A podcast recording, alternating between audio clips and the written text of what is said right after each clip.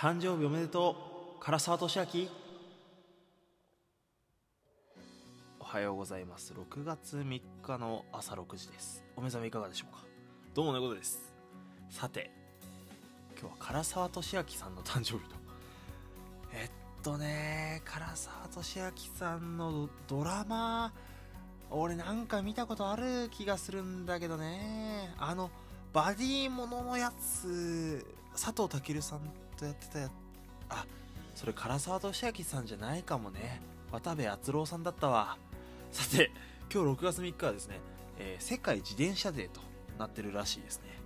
俺は中学校から自転車の通学を始めたんですけどうーん別によまあ楽しかった。うんまあでも別に何の思い出もないね。